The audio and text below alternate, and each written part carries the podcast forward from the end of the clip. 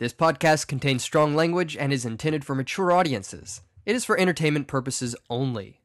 A little over a year ago, Wendy and I recorded episode 32, where we talked about the Netflix series 13 Reasons Why, and we covered teen suicide, depression, and other related topics. So, this conversation is kind of like a continuation of that one as we begin to unpack the recent cultural losses of figures like Kate Spade and Anthony Bourdain, two people who looked to many as if they knew how to do life. So, we're joined by our friend Candace Dale McKenzie and Wendy's son, our TRS teen correspondent, Christopher.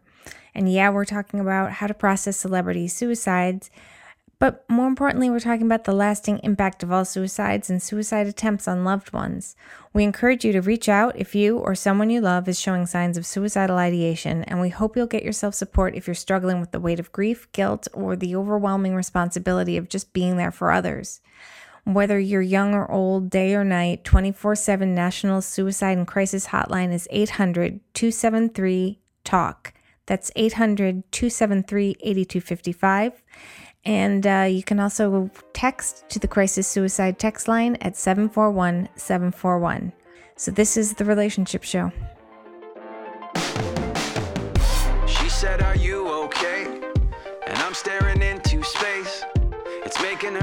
Cause one thing is certain I don't have my head on straight.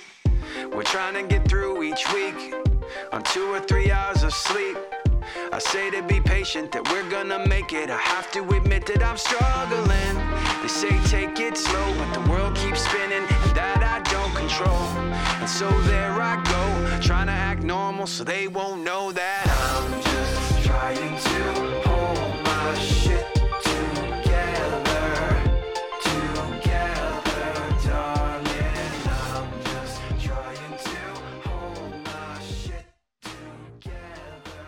together. I love that I'm here with you guys again. I know. It's good to have you here. It is incredible to see you. We never see our loving Candace because you're where, where. Okay, where are you living? What's the update? Where Where are you? I'm in Atlanta, Georgia. And you are doing what? So I work for Center for Discovery. I work for an eating disorder facility and I work in outreach. So my job is to let people know what services we provide. And if we can't help you, then um, helping you to find another place for recovery, being in eating disorders or primary mental health or adult substance use disorder. But I'm also an LMFT and I'm in private practice as well. And I still am a uh, LMFT here in California. Woo! Woohoo! So taking uh, clients all over globally. globally taking Nationally, clients. yeah. Yep. So, uh, welcome back, podcast listeners. Thanks for tuning into the relationship show with Dr. Wendy and Miss Jenni. We're two LA based psychotherapists hoping to help you improve the quality of your relationships to just about everything and everyone. I'm Jenni J.V. Wilson, aka Miss Jenni, as always, with my fabulous co host, Dr. Wendy. What's going on? Hey, hey. And today, uh, as you may have already figured out, our wonderful friend Candace McKenzie is in town. And Yay!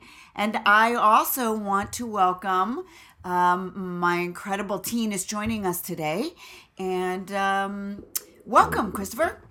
Hi, how are you? I think a lot of people would probably see Christopher on my Instagram because I talk about, you know, like just um, my Instagram is about uh, positive statements, uh, really motivating other people to stay positive. And uh, Christopher's a lot on my Instagram for teenagers. So I see a lot of teens, and a lot of teens like to see um, you know, just healthy, fun, playful things. And hopefully that inspires other people to, um, you know, uh, be playful and kind of get out of the zone of negativity.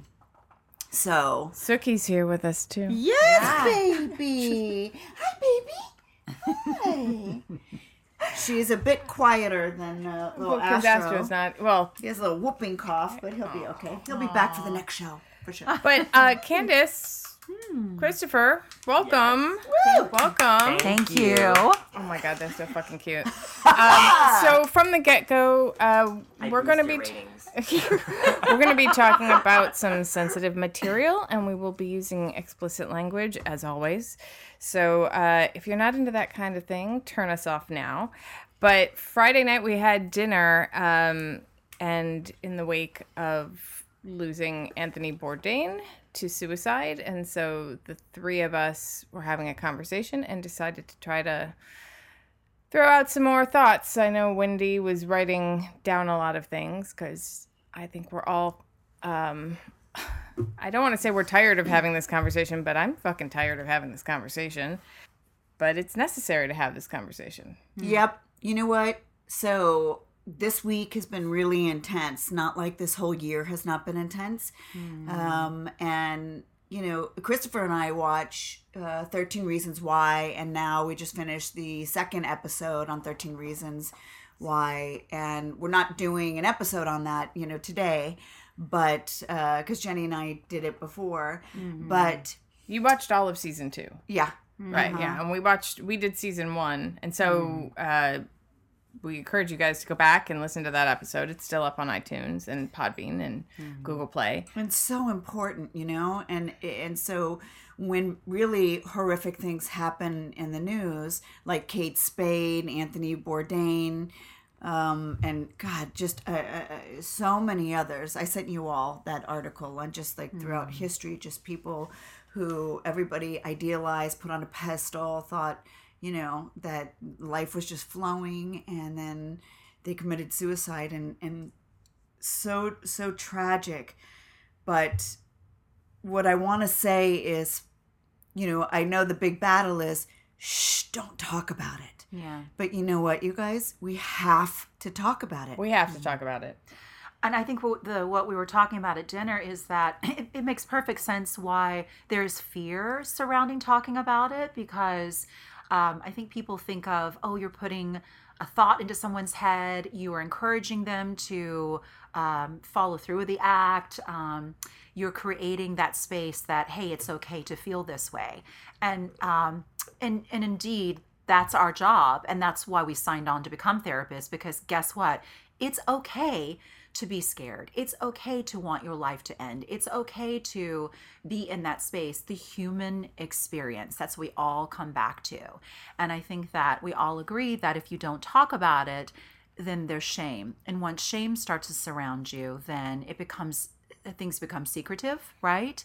And then you don't feel connected and you feel alone and scared. And so I think this is a really, really important conversation of how do we as clinicians, parents, friends, um, you know, even Children. children or, or young adults, how do we sit with a friend and be supportive, but just allow them to have the space to talk about it?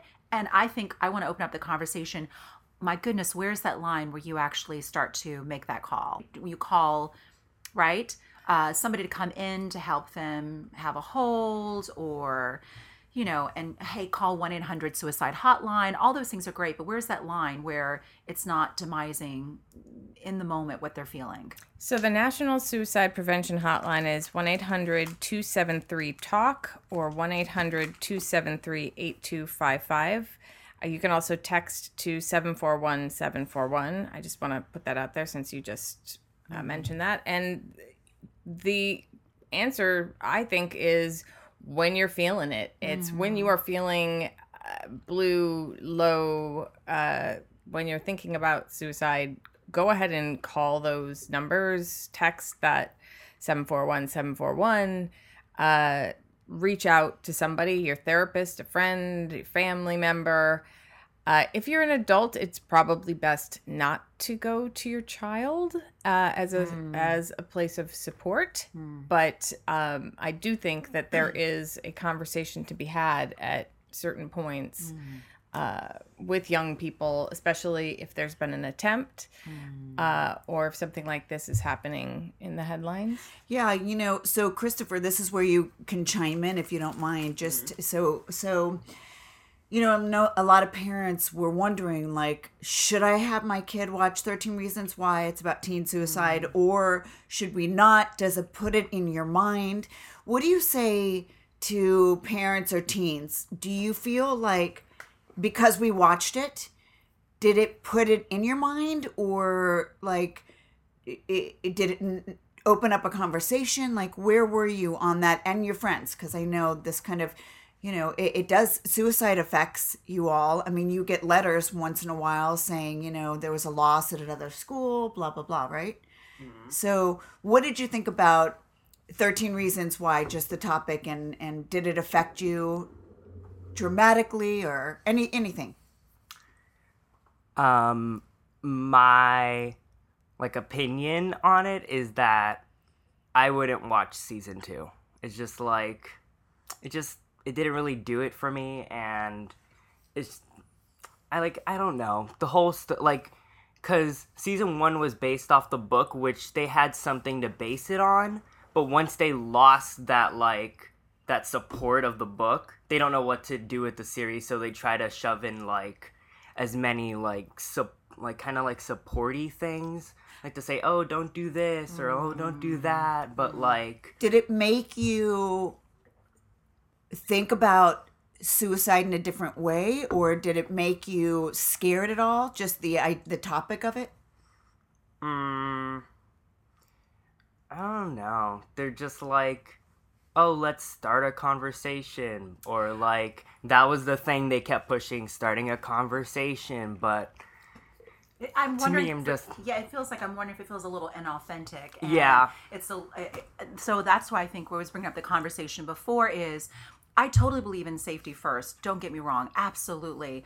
But I think what I'm hearing from you, and I think we can somewhat agree. I'm hoping we can somewhat agree, is that the inauthentic, it, being inauthentic to talk about sitting in a space of life sucks, this is really hard, and just being okay to sit with that for a hot second instead of us trying to fix it. Does that make sense what I'm saying? Instead of like, don't do it, um, you know, call 1 800 suicide hotline, all those things are great. But I think there's a, a there's a piece that's missing to go, oh, let's talk about where we're at right now. And then we can go and do all those XYZ things.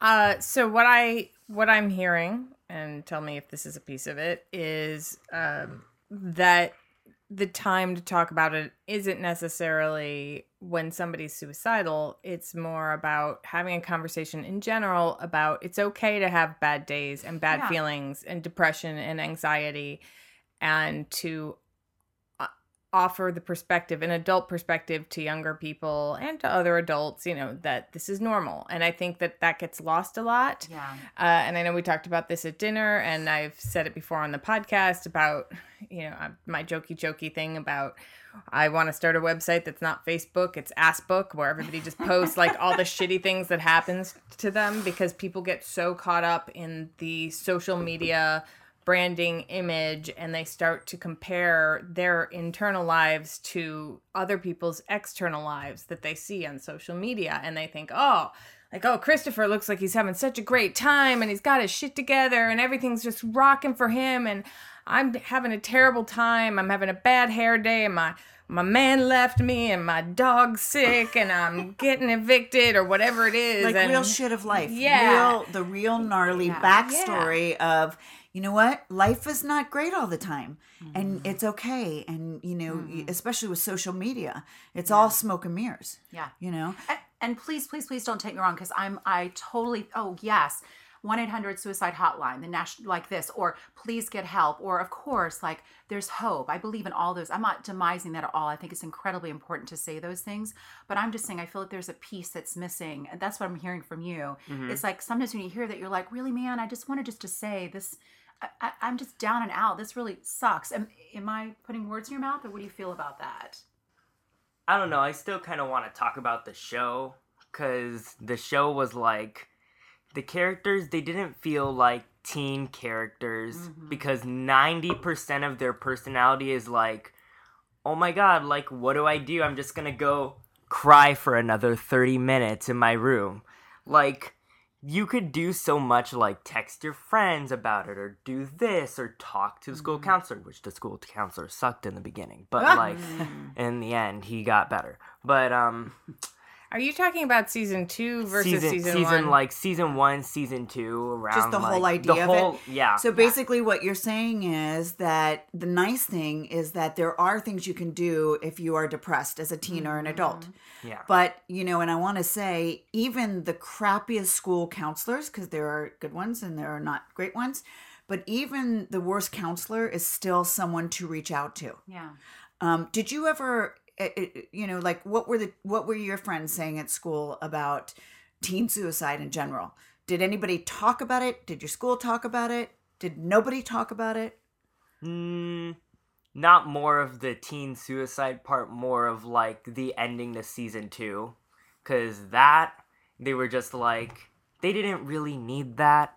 Like, that whole scene need like Some people didn't some see people- it, so let's like, not kill oh, it. yeah. Yeah. I'm not, th- see, see, um, Well, that's well. why I don't say any. I'm, I'm, I'm like, I don't want to spoil it for people, so I'm trying to like. But school, how did school deal with like teenage suicides that happened at different schools? like Didn't letters go out, or they held assemblies, or uh not around like my school they didn't like i don't there's not a lot of teen suicides at my school so we're just we any don't- discussion about it? they probably had some assemblies about it but we just don't remember it because it's not really very memorable and we want to skip over it as much as possible because we have work to do yeah, So very interesting. So whether it's public school or private school, some schools handle and we're talking about teens. This isn't just all about teen suicide, but mm-hmm. it is important because this is where the discussion starts, you know?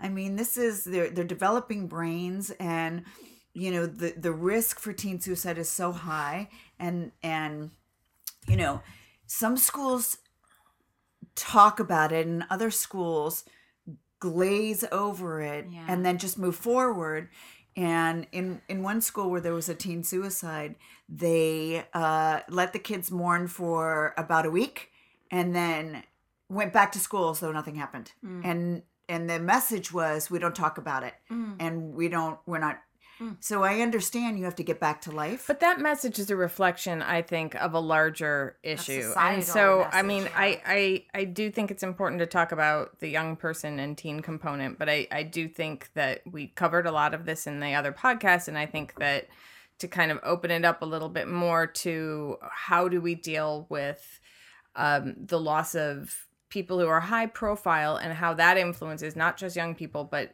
but adults as mm-hmm. well because i think that it's not just a young person uh, thing while it's the third leading cause of death for young people it's the 10th overall for everyone uh, it's the 10th leading cause and, isn't it uh caucasian men uh, well, actually, midlife? Hispanic uh, Hispanic men, I believe, over sixty are the largest group. But you know, that's uh, I'd have to look up all the statistics on that. But it, it does have to do, I think, with a lot of the socialization, uh, and it may be increasing in white men. But um, but it's since Friday, across the nation it says I, I believe that. Uh, but um, since Friday, uh, there's been a 65% increase of calls into the National Suicide Prevention Hotline. which That's is- just since Anthony Bourdain and Wade Kate Spade, which all to me is one a, week. is a good thing because I hear for me I feel, I mean it's awful that they're you know that they're feeling that way. I feel bad about that, but I, that makes me happy to know that People are reaching out. People are reaching out, and that is that's a glorious message. So I I I,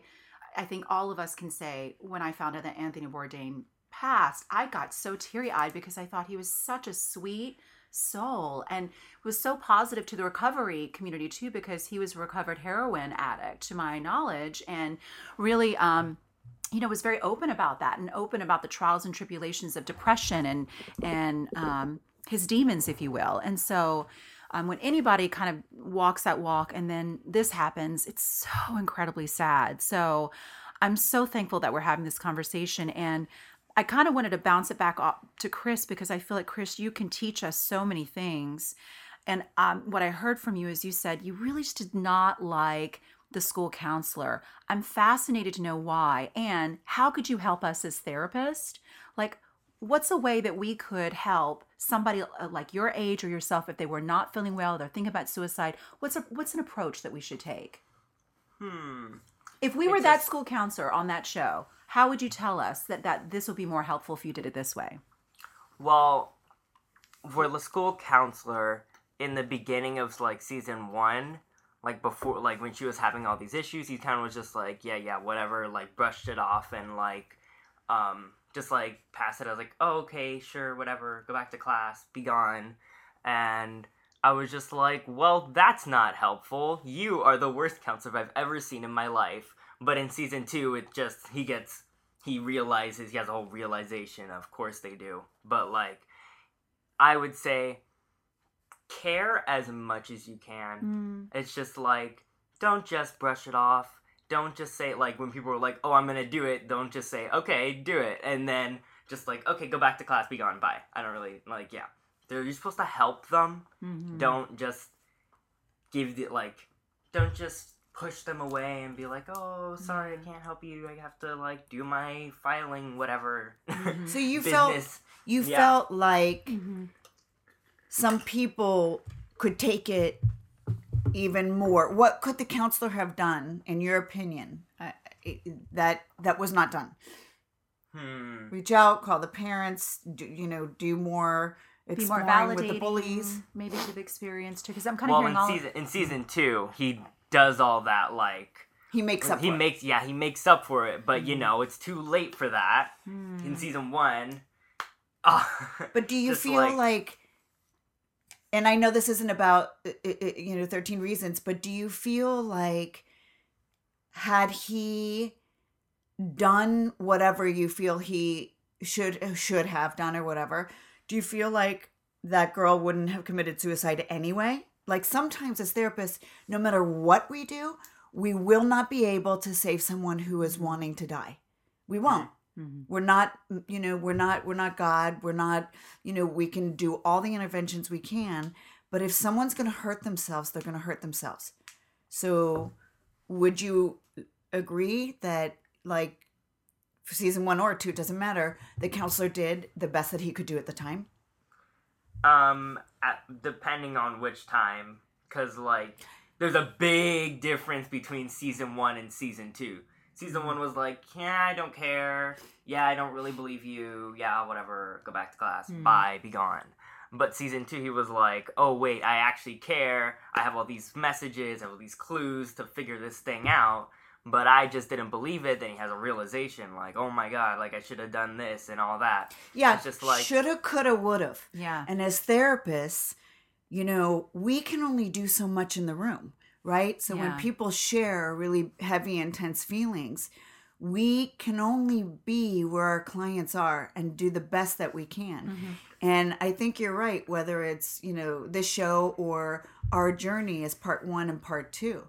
Listen you know we all reflect as therapists back at maybe a session or a family or you know someone that we worked with and we're always saying what else could we have done Right. you know but And maybe that was part of the show too, like what Christopher was saying. Like maybe that's the message they were trying to say is like, hey, you know, be very aware what people say and behaviors, and take it. Su- suicide is a serious deal, right? So maybe that's I don't know. I don't know the writers, and but I'm wondering if that's the the journey and the arc of the storyline is like between season one, not right. Mm-hmm. He seemed like he wasn't really caring and worried about his notes or whatever, and having to get through the day, and then oops. Oh my Oh my gosh! God, I yeah. really should have like Cared looked at a different lens and yeah. really like really address this and had more compassion and just taken more time with this with this girl so mm-hmm. there's so many layers to working with someone mm. who feels the heaviness and no way out.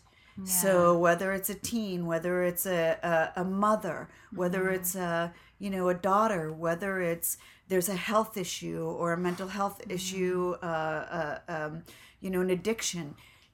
You know, again, we can only go with where our clients are. You know, and and trying to find that balance is so important. You know, so this week just as we heard this heavy news about Anthony Bourdain and Kate Spade, it really triggered, obviously, as you can imagine, so many of my clients to open up a discussion about suicide, about feeling helpless and hopeless. The running theme that came up this week for a lot of my clients is, but he looked like he had a happy life. He had everything. He had a daughter. He had a career. He was privileged. He he lived his dreams.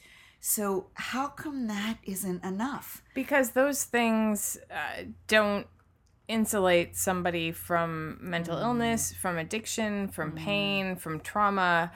Uh, he was a recovering heroin addict. He talked about that, and he talked about using. And if we're talking about Anthony Bourdain, he talked about using heroin as a way to manage his depression. Um, and you know, just because somebody gets help or gets sober doesn't mean that they are, you know, then suddenly 100% cured. It is it's something that we've had to talk to people about all the time why you don't go off your medication just because you're feeling better. You stop your antidepressants or you know for somebody who might be bipolar or schizophrenic and they feel like oh well i don't want to take this. It's too big of a pain in the ass. I always think like wasn't it more of a pain in the ass to have a manic outburst right? Or to be hospitalized or to be suicidal. Um and my clients like as if they were coached. I can uh, they they now like finish the sentence before i even have to say it. I'm always like play that tape out you know play that tape out. You stop this medication and then and then what? It doesn't there there there aren't cures. These are these are management tools and i'm not all about medication. I think it's great. I think it's a great tool that we have and something that can always be improved and that we need more money in research and mental health coverage for people. And this is a terrible time with what's going on in this country with people's benefits being rolled back and insurance provisions being struck down and i think a lot of people are afraid and nervous and there actually has also been a rise in suicides in the past two years. Now that to me does not seem all that strange um, with what's happening in this country. But also when we're talking about people in the mental health professions you know we're not immune to it either. So kate snow who is a an nbc uh, anchor uh, or like correspondent, and she's been on the Today Show doing little segments for a while. Um, she was just doing one this morning about her father-in-law who committed suicide like eight years ago, and it's still painful for them. And he was a high school guidance counselor.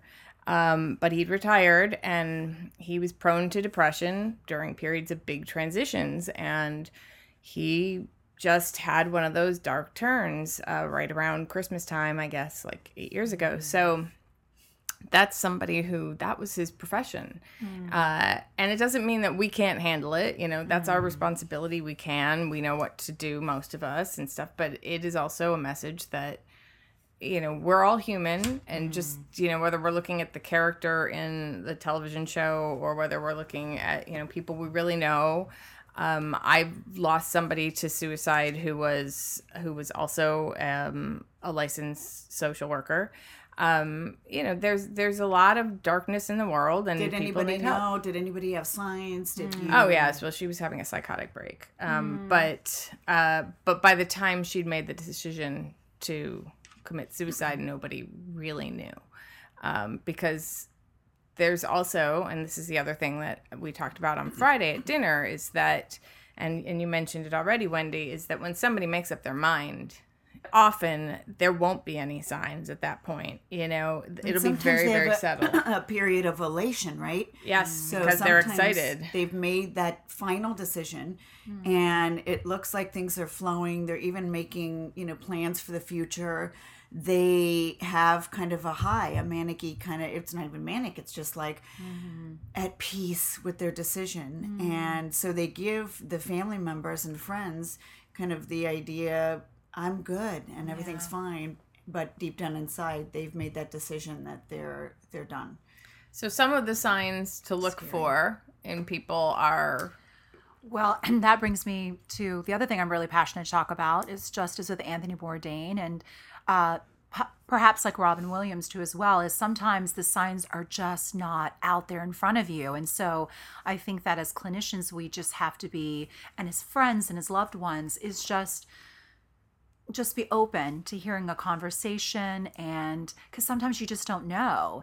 And i have a wonderful mentor um, dr ann moore and she presents a lot on suicidal clients and leaning into and the things to look for when you're assessing for suicide. And and we all know too sometimes it's not the clients who are deeply depressed right? They're, they're not the typical sometimes clients that are actually going to um, commit the act. It's those that are the quiet types right? That are not really talking about it right? And everything seems okay. But what she found, and I don't know if there's any research behind this or not, but what she found is sort of a common thread. People that are extremely creative, very intense, you know, they have very intense um, personalities. Um, and when I say creative intense, kind of the way she described it is it's kind of the all or nothing, right? And so it's for them to sit in uh, distress or things are not working out is unbearable for them, right? Um, so I thought that was really interesting as a clinician to go, wow, that's something I, as a lens, I need to be looking out for too as well. So, I think building on that, if you have a client who is like that or prone to depression or you know has a history of that and they're telling you something that's happened that seems to be a large shame trigger because Mm-hmm. shame is is major Taboo. It- and and it's such a major component of what will trigger somebody and push them over the end is that shame feeling uh and there's also the those clients who are more impulsive than others um, but the creative intense type you're talking about to me uh, sounds also like people who are very empathetic and may absorb a lot of what goes on around them and take it very personally or carry it very deeply, feel very responsible for others. Um, and then there's this feeling for people who get sick or who are depressed that they're going to be a burden on Yeah. people. So if you hear that, that's always a red flag as well. Red flag. They said that, uh, and you know, I, I don't know, um, just the things that I've read about Kate Spade, that it was really hard for her to reach out, that there was this pressure. She should have known how to handle depression, anxiety. Um, you know, she she was really worried about what I call the audience. You know, I always say, "Fuck the audience." I don't care who. You know, it, it, it's not what it looks like to anybody else. You have to take care of you, and so. But how does somebody do that? How does some because you say that a lot, and it's a really it's it's it sounds so simple, but it is such a difficult thing to do. And I have a client who's going through something similar, and he feels very much like I can't talk to them. They think I'm this person who has it all together, and they you know, and there's a lot of shame around reaching out to people that we would all identify as supports, mm-hmm. right? Well, it's like one like finding well a therapist is one because then it's removes the you know the pressure to have to be X Y Z because that instead of their friends, right? And then and then that's also our work too is helping them um, start to trust again, find finding that support system outside of just our therapeutic relationship. Oh, and sure. take and it's and it's an exposure too because I mean it's easier said than done, but to take that risk of uh, faith that this person will is not going to judge them, right? Right, So yeah. it's kind of like sitting with them, asking them out of this all of this group support group for you, who's the one person that you feel would have the least judgment, right? That you feel could just be that lending ear for you. And even if you can't talk to them, do you feel comfortable texting them? You know, is there some way that you can start to slowly build that support system for yourself? But I think, Jenni, to go back to your question, how do you teach people to say fuck the audience? Yeah. How how what what do you tell clients that might help them? So I'm so passionate about it because, you know, I was a person who all I did was worry about everybody and anybody. Uh, you know, growing up, and it wasn't about finding myself and learning how to trust myself. So I looked to others to tell me if I was smart or if I was dumb or if I was fat or if I was pretty. You know, I I I, I didn't have a sense of myself, and um, so I had to find that. And so when I say fuck the audience, I'm looking at these two examples Kate Spade, who had it looking all together, but she appeared to keep things in unless she dealt with it, you know, privately behind closed doors. But, you know, kind of tried to keep it together. So you can look as beautiful as you want. But if you are just breaking inside and and heartbroken because you have no baseline on on your everything matters about what it looks like you know you you can't it's like ego strength right but then i look at the other example like chester benefield right from um, Linkin Park that really i mean they all you know were heartbroken but here is an artist Linkin Park's music was so like fuck you, fuck life, fuck the audience. I mean, he used it. Every interview, he he was his own worst enemy. All he did was talk about, you know, you don't want to know what happens between these ears. And and if I don't talk about it, other bad things will happen. So it, it was his therapy to talk about it. And and so that's why it was very confusing because a lot of people said like he didn't give a shit about the audience, you know, he didn't he he he really tried not to.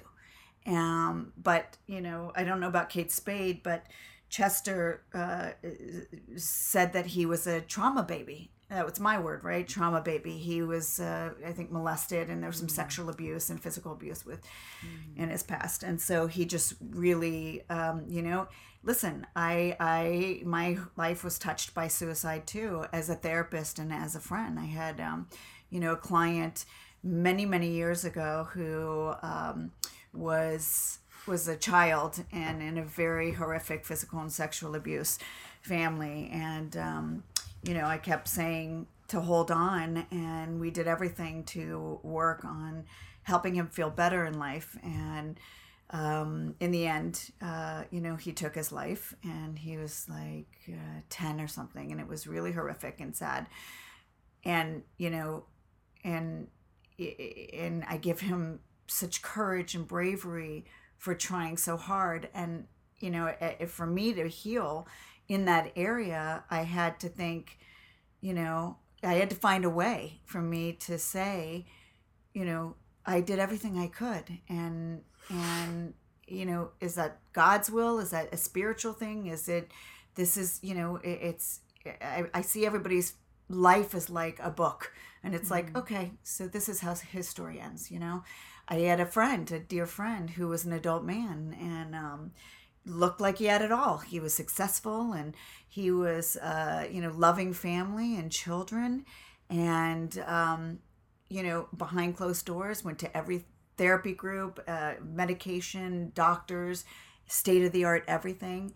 And he, yeah, it turns out his history came from a mother who was suicidal and constantly attempted suicide in front of him. And so, talk about trauma baby plus the genetics. Um, you Plus know. the role modeling. Because uh, we talked about that on Friday too. What what the adults around young people are modeling as coping mechanisms. So if you are Yes. sending your child that everything that happens to you, you get in a, you know, you're in a fender bender and it's the end of the world or, you know, um, your marriage or your relationship's breaking up and you're suicidal uh, as an adult and you've got young people watching that, that then that becomes an option to them. Then that and and I'm not saying that to blame people, but it's also to be mindful of, of how much we affect yeah, and, others. yeah, absolutely, and that also but a lot also of time, depression is so narcissistic. So you don't really understand you know that it does impact that kids are watching everything. You know i just we got to talk about the kids and the survivors mm-hmm. of suicide. Again mm. i know people don't want to talk about it and it's really hard to mm-hmm. hear but the kids mm. kate spade chester benefield you know Anthony Bourdain. Anthony Bourdain. We have babies we have teens. I gotta say chester benefield's daughter i don't know if you saw um, she let's talk about support system too mm-hmm. You know support system is so important. I mean the community seemed like it really held that family and you know the effects of what what can survivors do is is amazing to me. Either they are quiet and they go dark and just kind of are in shock and keep it that way. But you know an example of chester benefield you know um, you know the the the wife started an organization called 320 and i am i am the change and music cares. And she turned all this heartbreak and sadness and and you know developed all these organizations for education. The daughter uh, started to sing. She started to sing and really uh, all the musicians came together and started to sing with her. She sang a beautiful song. Um, you know and mike uh, shinoda is that how you say his name? He's from Linkin Park. He was chester's best friend. And he uh, today i think is coming out with uh, a beautiful record um, called Post Traumatic Stress. And all the songs are about anger and sadness and um, and ghosting. And feelings of helplessness and hopelessness. I mean, and he, he constantly uploads videos about it's a hard day today or what keeps him going. I mean, there are ways to also deal with it, you know? So there's so many levels to the survivors. Yeah, I think that's the. Um, I, I agree. I think it's the hardest part, and I think that we no one. It's it's almost like it's such an uncomfortable conversation to have. Like, how are you doing, and you know, how are you feeling? And I think it must be difficult for the kids too. Like, how do you sit with that? How do you sit with you know my you know i think there's anger in that we think about the stages of grief right like there through all those levels they are? Oh, oh, go ahead too. No, go yeah, ahead. yeah. There's anger. There's depression. There's um, denial. There's um, Bargaining. bargaining. Um, and then there's the sense of acceptance, right, as well too. And I think that um, it, it, And I it just goes that all anybody that. ever accepts. Oh, you know? yeah, I don't okay think- not to. I, yeah, I think that's a thing too. I think I and bring it back to societal pressures. I think we live in a culture where you are expected just to get over something really quick and move on, and I, life. and get back to life. And I think that um, even we talk about this too, sort of like and how the DSM sort of changed with grief and bereavement. And before it was like two weeks or something ridiculous, or a month, and it's like it, that's just ridiculous. Who gets over something like that that quickly? And I think that it's okay to to be okay to say I may never truly 100% get over this, but I do believe that through time and through support, it can get easier. And there can be a delay Mm-hmm. to that grief too. That somebody may be in shock, Mm-hmm. uh, and somebody might think, "Well, they're handling it great," and oh my God, they were back to work, you know, the next day or right after that, or back to school, no problem. And then suddenly something happens. They Mm. Yeah. are going on a bender. They are quitting their job. They're you know, leaving their marriage or something, something, you know, Yeah. suddenly months later can come up, or they're just suddenly like, I don't understand, everything's Mm-hmm. fine, but they're losing their shit. So, grief is a very tricky thing. And I, especially when the stages of grief, I think our society does not deal well with anger. I think it's just an emotion we don't talk about. We don't allow people to kind of sit with that. And I think that that's a big issue. I think there's a lot of shame surrounding being angry for a loved one committing suicide. Yeah, I was gonna say, especially around that. Mm-hmm. I feel guilty. I'm here. we hear this over and over again. I feel so guilty. I'm so angry that they left. You know, I'm so angry that They they, were were selfish. Selfish. They were so selfish to think only about themselves and didn't even think about how it would Or affect weak. us. They'll they'll say, you know, that they were so Mm-hmm. weak and mm-hmm. that they mm-hmm. left there angry. I think the thing that kills me is watching kids, teens, or even a loved partner, you know, try to put their life back together again. And and so now this is part of their life story. You know, I think mm. about a dear friend that passed away and left teenagers and it was over a summer. And so I think about how they go back to school in a you know in the fall, mm-hmm. and the teacher says, "How was your summer? And what did you do?" I mean, now this is part of their life story, yeah. You know. And for the person who is struggling with suicidal ideation, with depression, with um, trauma, anxiety, addiction, they don't think. They just they they're they're not thinking gee, I'm really going to hurt somebody's feelings. I'm going to fuck up their life. I'm going to hurt them.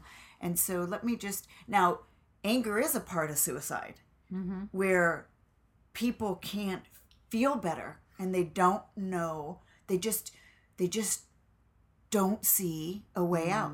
And they don't, it, you know, you could say suicide's not an option. You could say it as much as you want. but when you're in the zone, and Jenni and I spoke about our own personal experiences when we were teens, um, struggling with suicidal uh, either attempts or ideation. Um, you know, you you you sometimes obviously cannot be talked out of it and people can watch you 24 7 and again whether you say it's god's will god's plan other people say god's going to send you to you know you're, you're going to go to hell for what you did. Um, you know you can just love the person as much as you can and give them all the resources. And at some point you know the survivors have to have, find their own way to figure out how to forgive if that's possible mm-hmm. and to move forward with their lives but not ignoring this but embracing it Yeah. if that sounds crazy. Yeah. how do you embrace that? Well, and I also think, well, I how would they embrace I think- someone who's committed suicide? I think the the embracing is sort of that again leaning into it's very satir right? It's very sort of like leaning into it because the more you you go away from it i don't want to talk about it i want to deal with it and let me just move on from live. then that's an issue and so i always go back to the human experience of like okay if you want to commit suicide let's talk about this uh, will I make a Of course I will. Do I believe in safety first? Absolutely. Am I also giving me 1 800? Of course. Absolutely, absolutely, absolutely. But I do you get what I'm saying? If you're not saying, okay, tell me, tell me what this looks like. Tell me how would you do this? What, how does this feel? Um, and then also talking about the children into embracing the forgiveness of a parent. Okay, tell me what that feels like.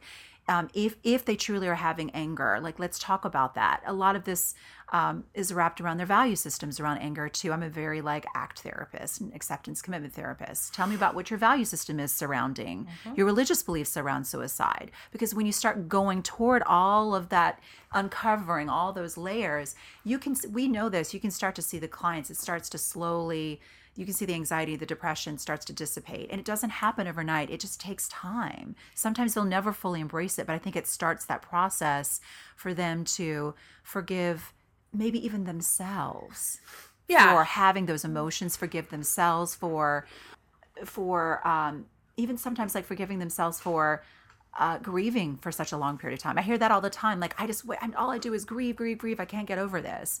So I'm, I'm very much. I think we all are very similar, like self compassion and self forgiveness of this too as well. But I think that part of, uh, not but, and I think that part of acceptance is uh, is not is not the forgiveness part. Acceptance is separate from the forgiveness part, and I think that that's what people get tri- tripped up on. can you say that one more time Yeah. So acceptance is separate from forgiveness. Yes. It's a different piece of it, and I think people equate them too much. Yeah. And if I accept it, then that must mean I agree with it. And to accept it, you don't have to agree with it. You can accept it because it's real. It really happened. Uh, it is something that cannot be undone, and you must accept the finality of that, of of what happened, the the fact of what happened. But what you do with that moving forward is something else, and and you can wait to forgive. You can struggle Of with forgiveness. You can struggle with acceptance too. Uh, but but it's it's all it's all part of the grieving process. It's great to be able to work through it with somebody. It does go back to your value system and what kind of a person do you want to be, but that can also really be so difficult for people and that's why it's really helpful uh, as clinicians but also as friends and loved ones to just allow people to have those contradictory feelings of you know loving and missing and being sad and feeling like it's their fault and then also being angry and feeling like they don't deserve to feel the pain that they feel of loss acceptance that's right. acceptance removing judgment and so i think that's what we talk about all the time of uh, how much is this judgment is this coming from your judgment lens or is this coming from what you are just truly in this moment in this time in this space feeling right now so or the audience judging oh yeah you know the survivors what, what's the thing you say remove the screw the audience or what do you say Yeah, I, Yeah. I mean, I say fuck the audience Yeah. if you can, but that also takes a lot of working on yourself. To it's self care. It's putting yourself first. But the judgment from the audience, you friends, family members, children, you know, as though someone should have been Jesus Christ on a cross, you know, Mm. rescuing him or her. Um, you know, this is this is life. Well, yeah, you have to go to the grocery store, right? So if if the the person who is constantly on watch for of over like the person who's depressed Yeah. and and suicidal, like mm. Like, and what they are you go, doing? yeah, and doing everything you could. Mm-hmm. right, and but then that they will feel guilty and carry that with them if they do anything, if they have to go to work, if they have to go to the store, if they, you know, do anything other than manage somebody else's depression. You can't manage somebody else's depression. They will wait for you to leave if they really want to go. Or they'll do it at home when you're home, or they'll do it in a hospital when you're in a Mm-hmm. locked facility 24 7. You know, and, and, you know, guilt is such a huge part of when the survivors are working on healing. I often hear, oh my God, if I get back to life, I'm betraying the person who died. Oh. you know? So if i feel sad depressed you know fucked up about it traumatized then you know i how dare i get back to life? So it's the mm. survivor's guilt mm-hmm. in a way. Mm-hmm. There's so many stages to this. I've, I've had people who come in and there's been a suicide in their family and they don't talk about it for two years. You know? It's very ordinary people. And that's okay. It's mm-hmm. not i just want to make sure everybody's safe Yeah. and and i'm holding it so that mm-hmm. when they're ready.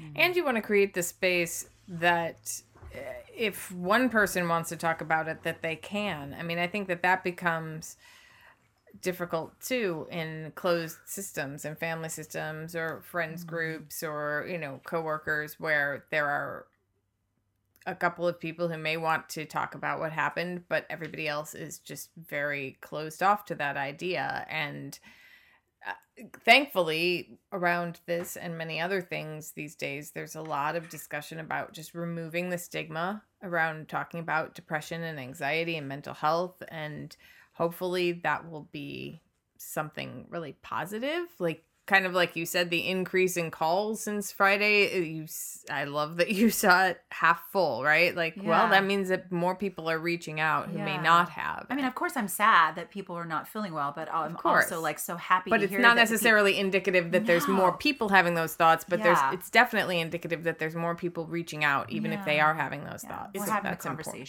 really Yeah. opening up the door to what i call 3d therapy. I mean on so many levels. Yeah. i had a young adult who um, didn't have a father growing up and a lot of trauma about just the, the lack of uh, a male role model. And the whole time we were talking about anthony bordeaux bourdain and how how could he do it? I mean just projecting all this dad stuff of this is a man he was 60 he should have known he showed us that he looked like he got through a lot like so much mm-hmm. on wanting him to be on that pedestal. And and then coming off like if he did it anyone can do it.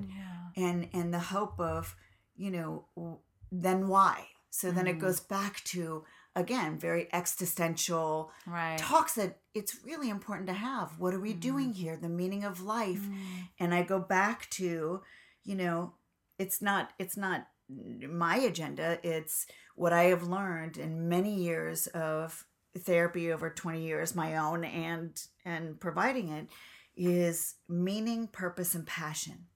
You know, what are we doing here? And and mm. how do we make our life fulfilling and mm-hmm. connecting and healing. And you know a lot of times i'll tell people to go volunteer. And they'll mm. say wait a minute i'm so sad i'm devastated. You're mm-hmm. asking me to go be there for another person? And i'm saying yeah yeah. Take the sadness and in the in the worry and the anger and go be of service to someone else. Mm-hmm. Well this fits into what you guys were saying before too that the narcissistic lens needs to be turned uh, away from oneself mm-hmm. uh, because we're never going to smash the narcissistic lens completely and it does mm-hmm. serve a purpose at different times but to take that focus off of ourselves and put it on something else, someone else. Um, that said, there is there is kind of um,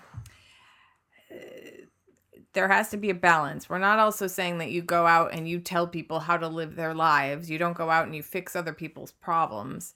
That's not what it is to be of service or to volunteer when you're depressed because obviously there is something a little bit um, messy when you yourself are kind of a hot mess and can't keep your own shit together and you're out there like proselytizing to people on how to do things when you can't do them yourselves. So I'm very much uh, I'm I'm very much a proponent of live by example, and that also means sometimes saying, "Hey, look, I don't know all the answers, right? And and and I'm I'm a hot mess myself, but you know what? I can sit with you. I can sit with the the people uh, in the ICU. I can sit with the the babies in NICU. I can feed the homeless because that's not telling them how to live their lives better. Um, you know, don't go giving away your money that you need to pay your rent, you know, Right. to a homeless person. Yeah. You know, you got to pay your rent first, but you can give a sandwich to a homeless person, right? There are other things to do. I think gratitude. Oh, I'm so sorry. Oh no no no! I was just gonna piggyback on that, Jenni, by saying, uh, just to clarify, you know, listen, we're all at risk all the time. So the fact that someone is doom and gloom, crying, isolating, whatever it is, or a survivor of suicide, um, you know, everybody's at risk. And so again, the goal that I have learned is to create meaning, purpose, and passion. Um, but the volunteering, uh, especially at these times, is to help people not isolate, to Yeah, help people course. get out, to help people be distracted, Yeah. to to not and it doesn't have to be in hardcore volunteer you know volunteer.com has never been more busy they've got amazing things but i mean heal the bay Yeah. or uh, gardening Animal shelters are a big thing too, as well, because we all, know equine therapy Justice Suki, right? Um, I just love her because sometimes I just some it's wonderful just to cuddle something, and they're not talk. They don't have to talk or fix.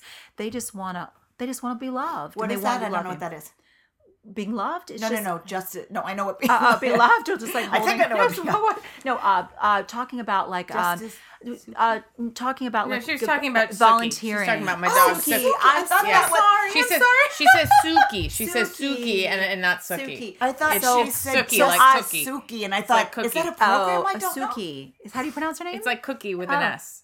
Suki. It's okay. It's accent. It's an Okay. accent thing. I It's thought that it's was a program. It's like my Okay. husband for the first year of our relationship would would refer to me as Ginny because of his accent, and Yeah. and I'd say it's Jenni. I, that's what I said, Jenni, and I'm like, no, Jenni, Coo- Jenni. Suki. Like cookie, I'm cookie. trying to Uh, cookie. uh, uh. Cookie. Suki. Yeah. Suki. Suki. So Suki, Suki. Suki Suki. Uh-huh. So Suki Yeah, Suki is really it's, great because I she just is a cuddle bunny and so that's very meaningful. But I also think that I totally get, agree with um, connection, right? Removing isolation distracts, but I also think in some like little sprinkles of gratitude too as well. And we talk about this how important gratitude is. I say that very carefully because again, I don't want to demise like just turn the frown upside down and every right. Yeah, Let's right, just right, be right, right. don't don't we all hate that? Like just be so grateful for all that you just have. Well, when again, I want to reiterate crappy. Yeah. that it's, that that just because the some of these answers seem very simple. Uh, doesn't mean that they're easy. Right. So just because something is simple doesn't mean it's easy, Right. and we all know that. And Yeah. and there's also times in which something simple can be easier than others. Yeah. And so, yeah, when you're going through a transition, when you are mm-hmm. hormonally in a dipping spot, when you've mm-hmm. just lost somebody important to you or your job or mm-hmm. something like that, then we need to be more cognizant of ourselves and self-aware because other people around us might not know mm-hmm. like what we need. So it again, it's really simple to say just reach out and ask for it, but when we're we we all do this when we're not in crisis is really the time to prepare for when we will be in crisis Mm-hmm. you don't prepare your earthquake kit in the middle of an earthquake Right. you know Although you a lot of people do. uh, right- well right after right, right after suddenly Freak there's out, like a get rush watered. yeah. Yeah, yeah. there's a rush on it We've Yeah, all 'cause been to the there's- Nor- uh, Northridge earthquake. So, oops, that was my deal. it was like, denial. yeah, Uh, who wants to think about the bad stuff that happens in life? You know. But it's like the clients when they come in and they say, they say, you know, I really don't have anything to talk about today. Everything's kind of going pretty smoothly, and I'm like, that's excellent. This is like the best time to do shit. Mm-hmm. This is the best time to get things done. Is the time when you're not totally. Uh, what's the word activated by mm-hmm. by something major in your life or something that you're trying to overcome mm-hmm. so back to talking about it right? The time to talk about it while yes it's happening in the news and go ahead and have those conversations but it's not necessarily right after it happens. It's to constantly be having a conversation about what are the options and how do people handle these things and not even specifically about suicide but just grief and depression and anxiety perfectionism the things that lead to that hopeless bottomless feeling of and pain that mm. people who are programmed uh, Yeah, life is painful, and it's okay to talk about it. yeah. And, you know, I want to go back to the volunteering and distraction and all that stuff. I also want to say if survivors of suicide need to sit and cry in a dark room and rock back and forth and smoke cigarettes and, you know, fucking be sad and messy and, and angry, that's okay too. You know, as long as people are holding each other and and supporting each other, you know, so so we we can hold hands and make sure that the other people don't slip uh, so dark. But but it's it's it's okay to to be devastated and sad and cry and Yes. um, wear you know black and not eat for a couple days and not sleep for a couple days or sleep for a fucking month i mean there's no right way or wrong way to heal from suicide and I think that there's so much pressure, like we said, you know, that cookie cutter. Okay, we've grieved and back to work. and managing your expectations not just about yourself and what you need when you're recovering from the loss of someone but to manage the expectations around other people. Because some of us can't just check out for a month or two from from work or from our families or whatever. But there are ways to manage that if that is what you need to to lean on friends and family members and coworkers and to take an inventory on what is more important here my mental health or my job and how do i how do i balance that? Can is there somebody at work that can i can mm-hmm. talk to and get this time off? And if not what what are my options And, right? es- and especially therapists, too, you know, like how do mm-hmm. we help others if we're in pain and we're crying? You know, when I lost the little boy many years ago, I was really grateful because I worked at an agency and they gave me a couple months uh, paid to get therapy, to heal, to do self care. Um, you know, when I had a dear friend that passed abruptly, unexpectedly um, from suicide, I had to really think if I was in a place where I could see my clients. Um, I referred a lot of people out at the time. I I was able to balance where, um, you know, I, I did as much as I could do. And when I came home, I cried a lot and used my support system with my friends and therapy. You know, Christopher um, he grew up in Catholic schools and went to church a lot and sang in the choir and you know and so that was also kind of dicey. Here's a teenager watching an adult cry about someone who i mean we couldn't you know we didn't we couldn't keep it from him because it affected our family. Mm-hmm. But i was also very real. I didn't want him to fix my problems. I didn't want him to rescue me but he watched comedy movies with me he said prayers with me um, we're not religious but we are definitely spiritual and he he and I opened up this incredible talk about the meaning of life. And uh, And where did you come down on that, Christopher? What's the meaning of life?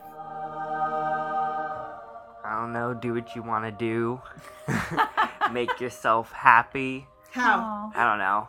How do you make yourself happy? How do I make myself happy? Yeah. Well, I don't. I don't really know. I just do what I want. That's what makes me happy. Do what I When you say do what you want, meaning don't worry about what other people think about you. Yeah. I just like this. Yeah.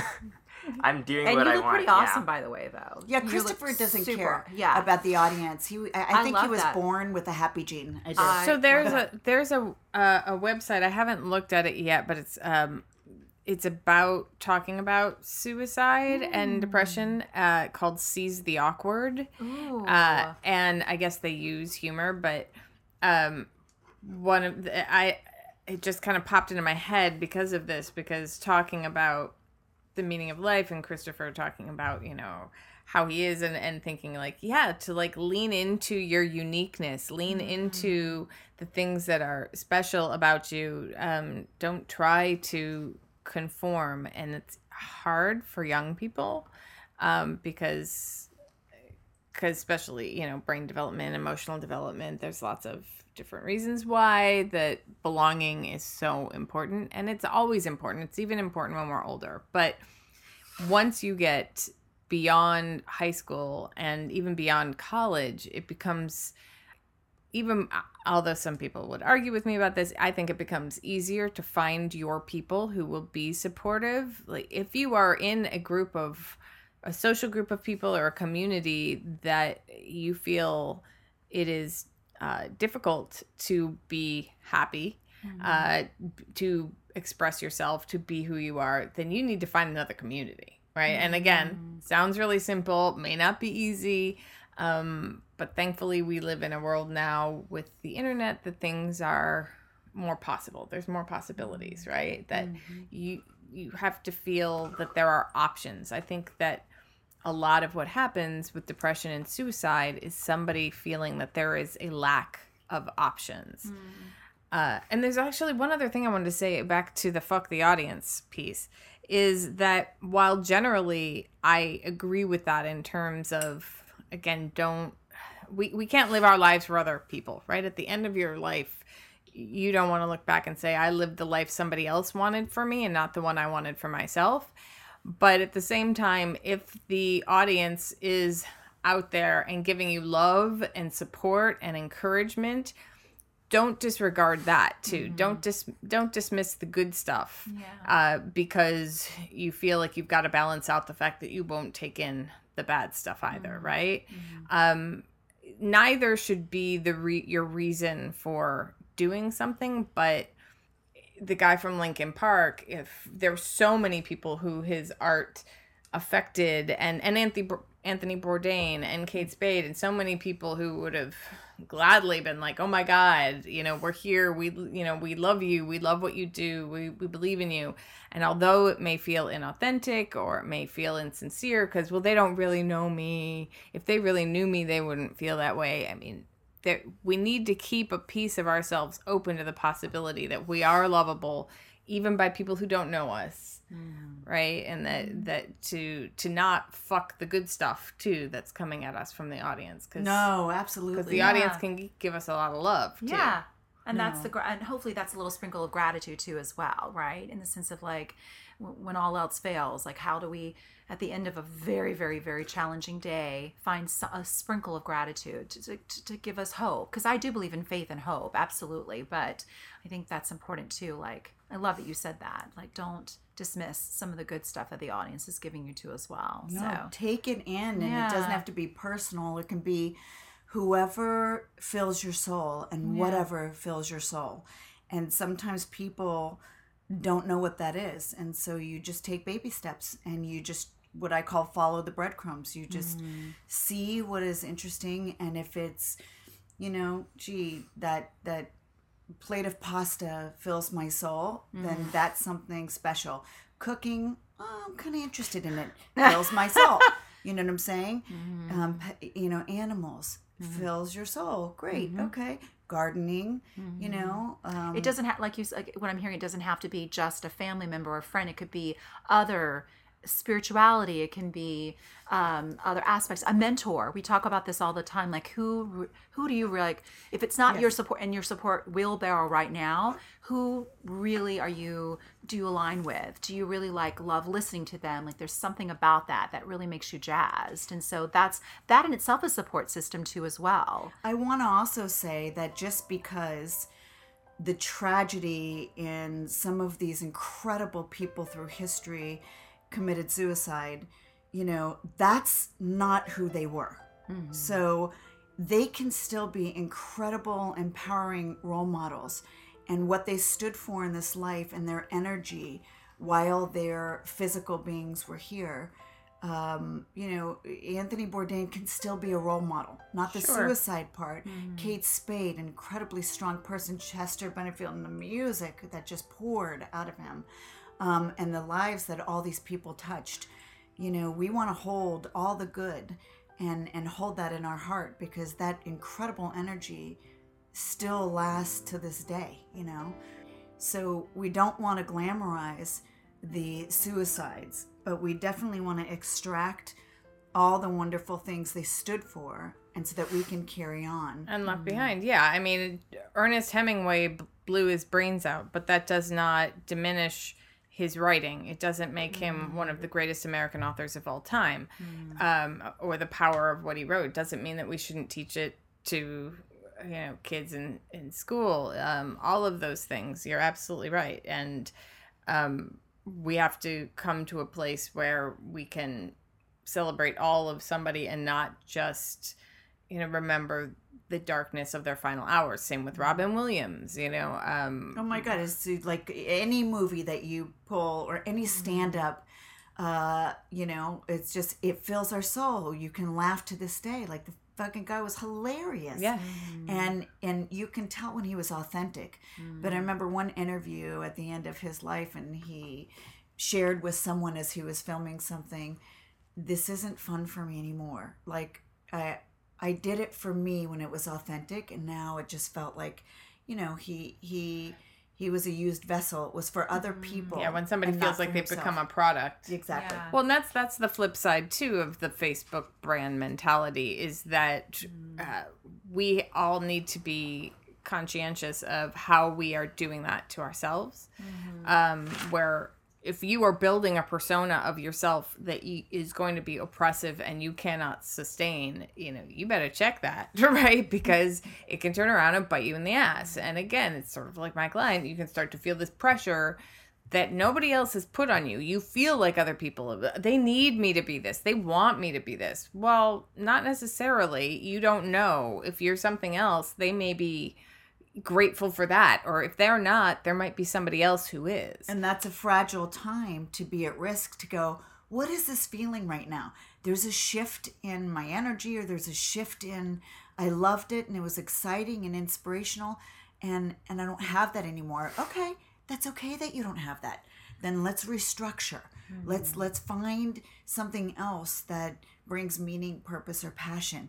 Because I think there's a lot of shame in shouldn't I feel that way? Well, and I think men have a, a- that struggle of I can't leave the situation I'm in because I'm a provider. Uh, and for most men, that's their identity. And it's interesting, the Hispanic men, you said.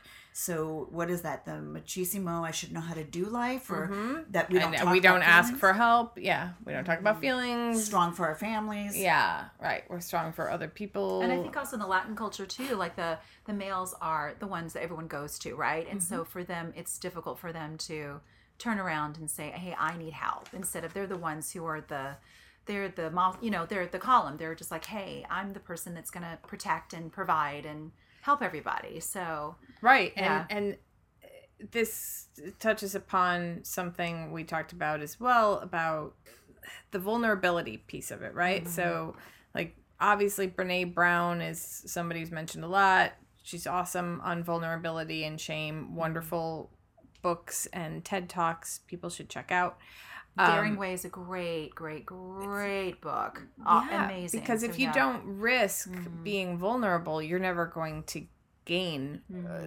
things that you want and growth. Like I had a client the other day who was just like, "Why do I have to feel pain to to grow? Like the the pain of change, right?"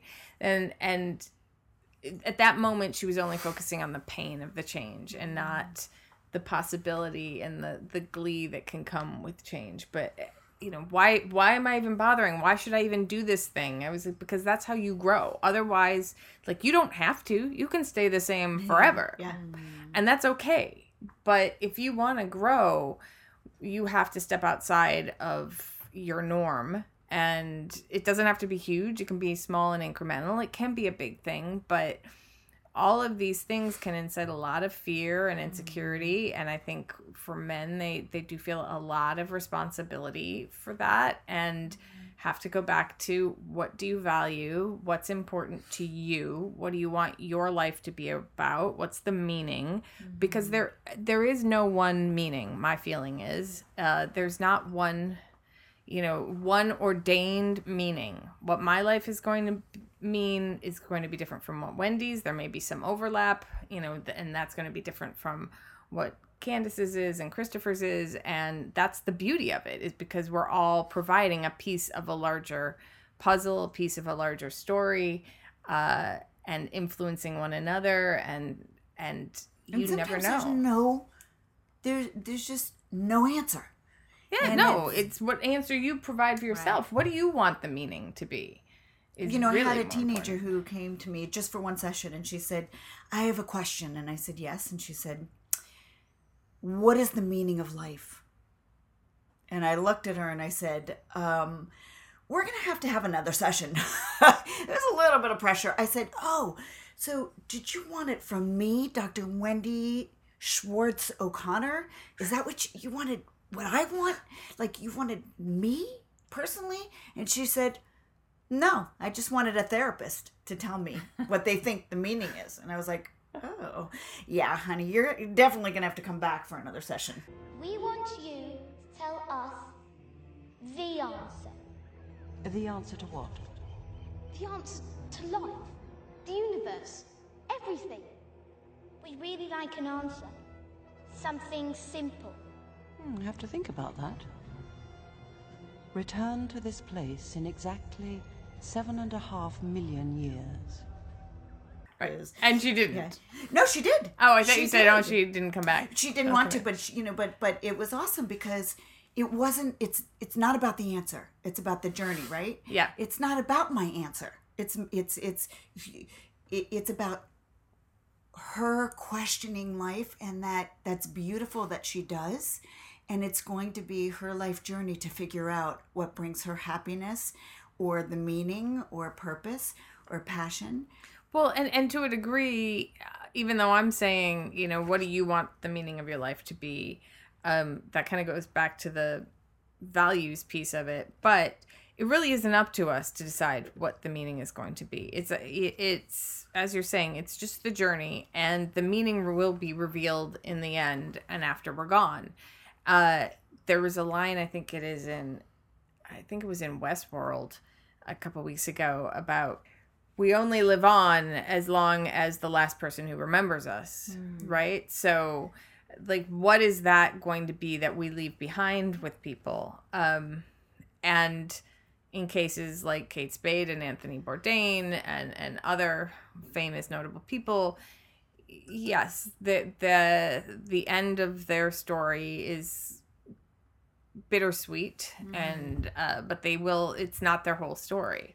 And it's important that as survivors they're not we're not survivors uh, of their suicides in terms of you know proximity like they're close to us but i think the thing with celebrities and high profile people is that they connect us all. It's a shared language. Like mm-hmm. you know wendy's lost people and i can know her pain because i've lost people but we may not know each other's people but we both know Anthony Bourdain and we both know mm. Kate Spade as mm. you know these symbols of certain things. They're shared, mm-hmm. they're shared touch points for mm-hmm. people. And we mm-hmm. thought they knew how to do life. Yeah. And we're fucking pissed that they yanked themselves as though you know like god we just put so much pressure for for these role models to you mm-hmm. better not disappoint us and you better know how to live mm-hmm. life and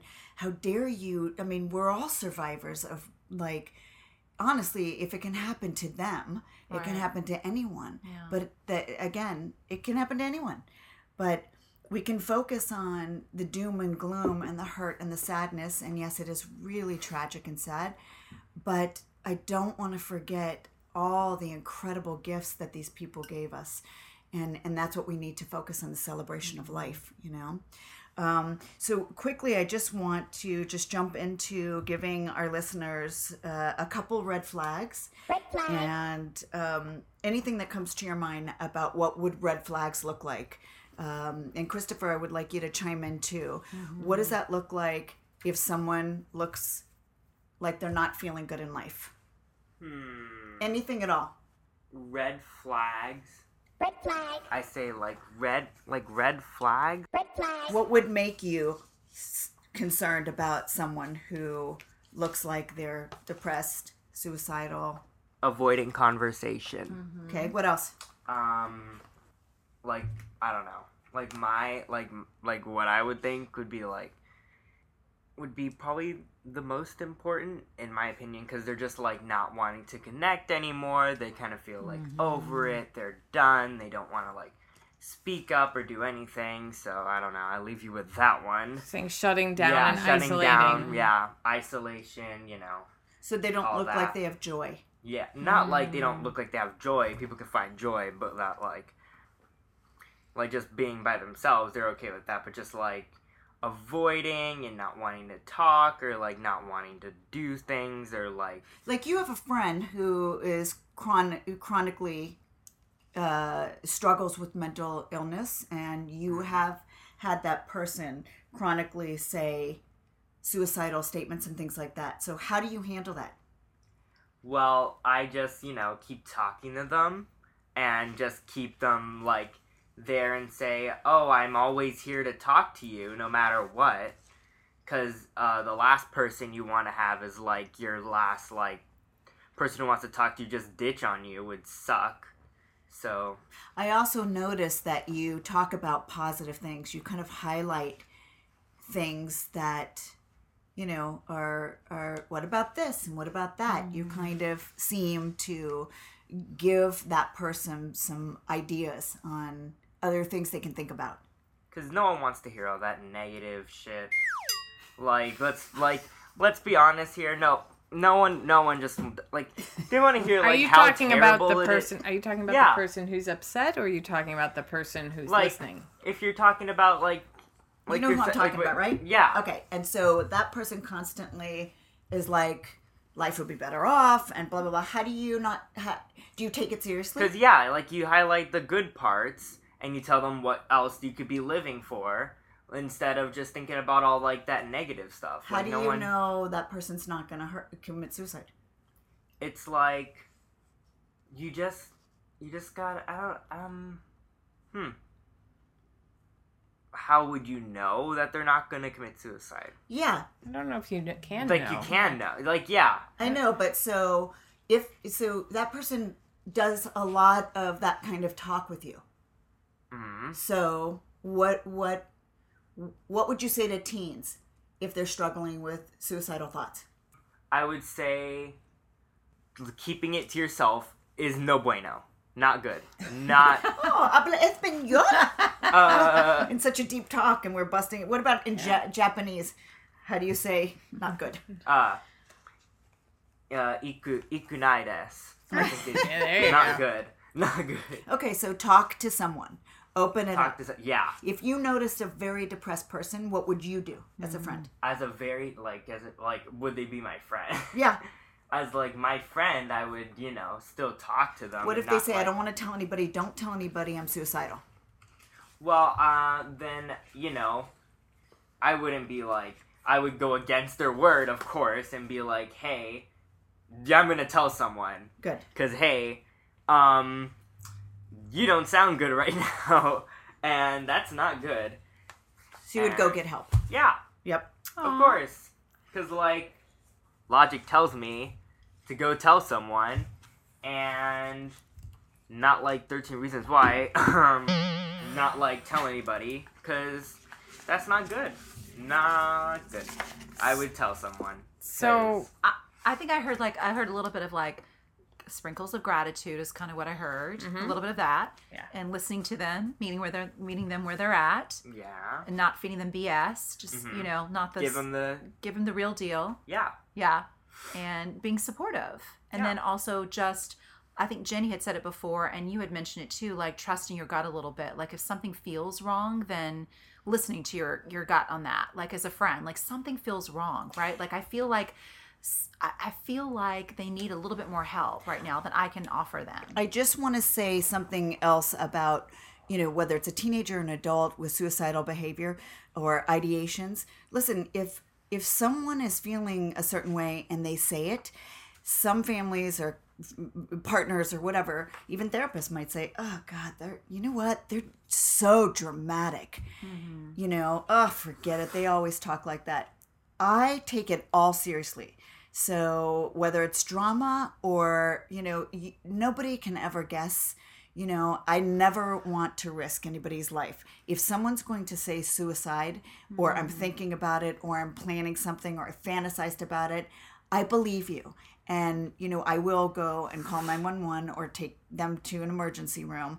You know, I will do everything and anything to take it seriously. Yeah, and and also when you take it seriously, like this happens with my clients, even when they say like the littlest thing, and I'm like, okay, and I take it very seriously, and then they get they get conditioned to catch themselves and say, wait a minute, no, and they say, I'm, but don't worry, I'm really not going to do it. They cut themselves, they cut me off before I can go into the whole, you know, assessment piece of it, and they reassure me because they catch themselves too. When you do, mm-hmm.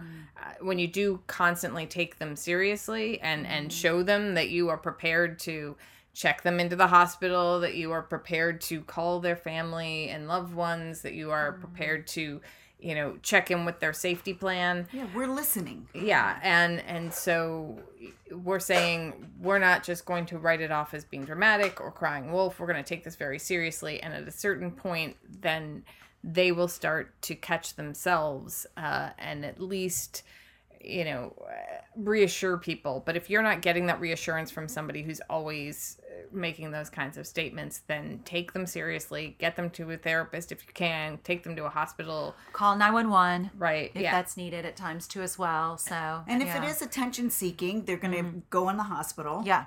Watch 20 be watched 24 hours, you know, mm-hmm. 7 days whatever. and then you get help because support the people who support the people Yeah. Need support Yeah. And either you want to go back in the hospital because that's what you need, or it's going to scare the shit out of you and you're going to find other ways to get motivated Right. to handle it in a different way. yeah. so some other red flags are if you see uh, an increase in substance use in people uh, if you uh, Sleeplessness, I think too. Insomnia. You, we hear a lot about insomnia, yeah, that can intensify it agitation, insomnia, major mood swings mood shifts uh, people talking about unbearable pain or saying things like they've got no reason to live giving things helpless. away, yeah. Giving things a lot, you know, like precious items away. uh saying goodbye yeah in that way. And also like it was mentioned a sudden if somebody who's been depressed for a really long time suddenly has like this huge euphoric uh, state then uh you want to you want to question that and check in with them and other people. But yes to let people know that you're worried and you're concerned and you care uh Their grooming can look different, Yeah, or it doesn't have to yeah. look different. It can look even better. I mean, it's tricky. Yeah. You know, changes in eating and sleeping patterns, like loss said, of interest Loss of weight, anhedonia. I could care less. I just don't care about anything. So, all right. So let's uh bring this to a close. I thank you, ladies, and Christopher. Thank you also because this is an ongoing subject. Unfortunately, we need to talk about, and I don't think this is going to be the last time we're talking about this. And I love the safety and the trust and vulnerability and the honesty. And um, I'm grateful for everybody who listens because it is with passion what we do. And we have been into some really dark places. So we also have incredible things to offer as far as help, support. Um, there's a wonderful organization called Our House, and um, you know that's in Santa Monica. It's a grief and loss program, and uh, you know the suicide prevention hotline. 800 273 TALK or 8255. And you can also text to 741 741. Again, that's 1 800 273 8255. 24 7. You know, whether you're young, old, any age, And there are may if you've ever called in before, I have to say those counselors are amazing. They don't have judgment, they're lovely, they just will sit and talk to you. So I think there's a lot of fear if I make a call. Does that mean that immediately I'm going to, you know, someone's going to anonymous. It's anonymous, you know, you're not going to be taken off someplace to some hospital whatever and it's just having that place and space for someone just to talk to and they can give you some options and just help talk you through it so There's definitely help out there. There is help You out have to speak up though. yeah And we will put all this information in the notes so you do not have to pull the car over and try to write this down. And Chris, thank you. We appreciate Christopher, I have- thank you. I think it's important for us to have somebody who is a young adult and a teenager in this world in today's times to really be open and honest with us. And thank you for helping us as as uh, adults and as clinicians just to do a better job and to listen and uh, be more aware. You're welcome. And for your fabulous style. Oh, thank you. Yes. Uh, so, um, where can people find you, Candace? Sure, you can find me on uh, CandaceDaleMcKenzie.com or CandaceMcKenzie.net. How do we spell McKenzie? M C K E N Z I E. Okay. I Christopher, may not say Suki the right way, but I think I can spell my last name. You can say it however she knows it's she knows you love her. Christopher, where can people find you? Do you want to be hit you up. found? Um, on my Instagram, you can find me at Astrological Panda. It's Astro and uh, logical, and then you put panda at the end of it, all one together. What about your Twitter? My Twitter is astrological, but instead of the S, I took out the S and made it a five instead. All right.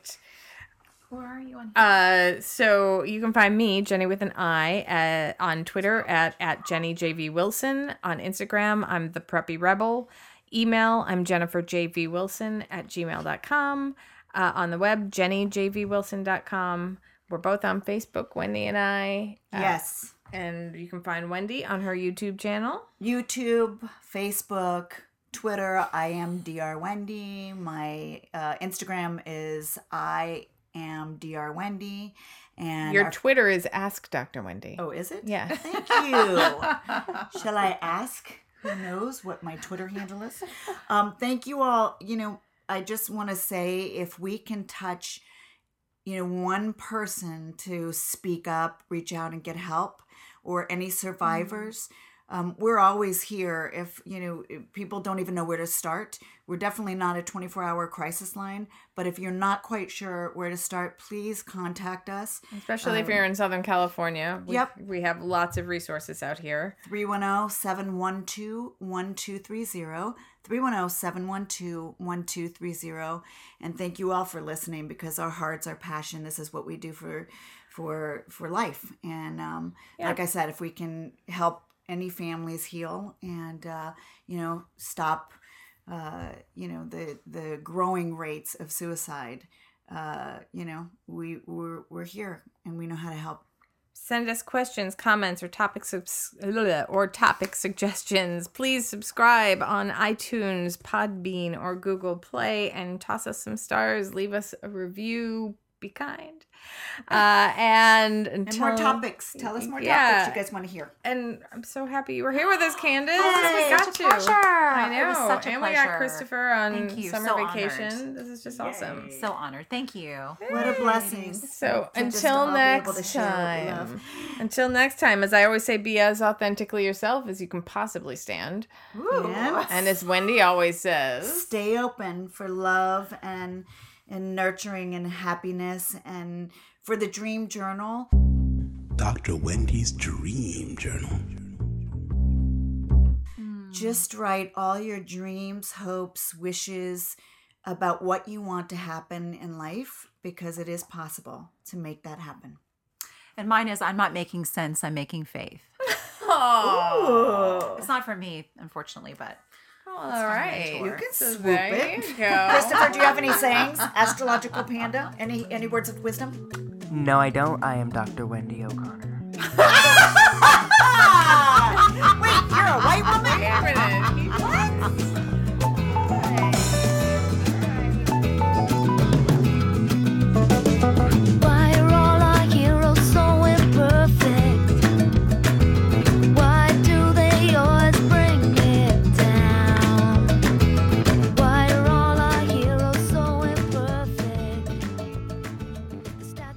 life is painful. And it's okay to talk about it. Yeah. You know what they say? Some things in life are bad. They can really make you mad. Other things just make you swear and curse. When you're chewing on life's gristle, don't grumble, give a whistle. And this'll help things turn out for the best. And always look on the bright side of life. Always look on the light side of life. If life seems jolly rotten, there's something you've forgotten, and that's to laugh and smile and dance and sing. When you're feeling in the dumps, don't be silly chumps. Just purse your lips and whistle, that's the thing. And always look on the bright side of life. Come on. Always look on the right side. Deep thoughts. Do you have An a... answer for you? Yes, but you're not going to like it. It doesn't matter. We must know it. All right.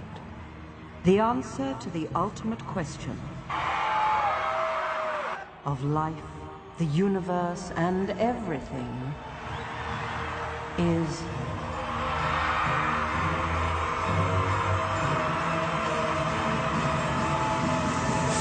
Forty-two. The actual question was But it was the question. The ultimate question. Of everything. That's not a question. Only when you know the question will you know what the answer means.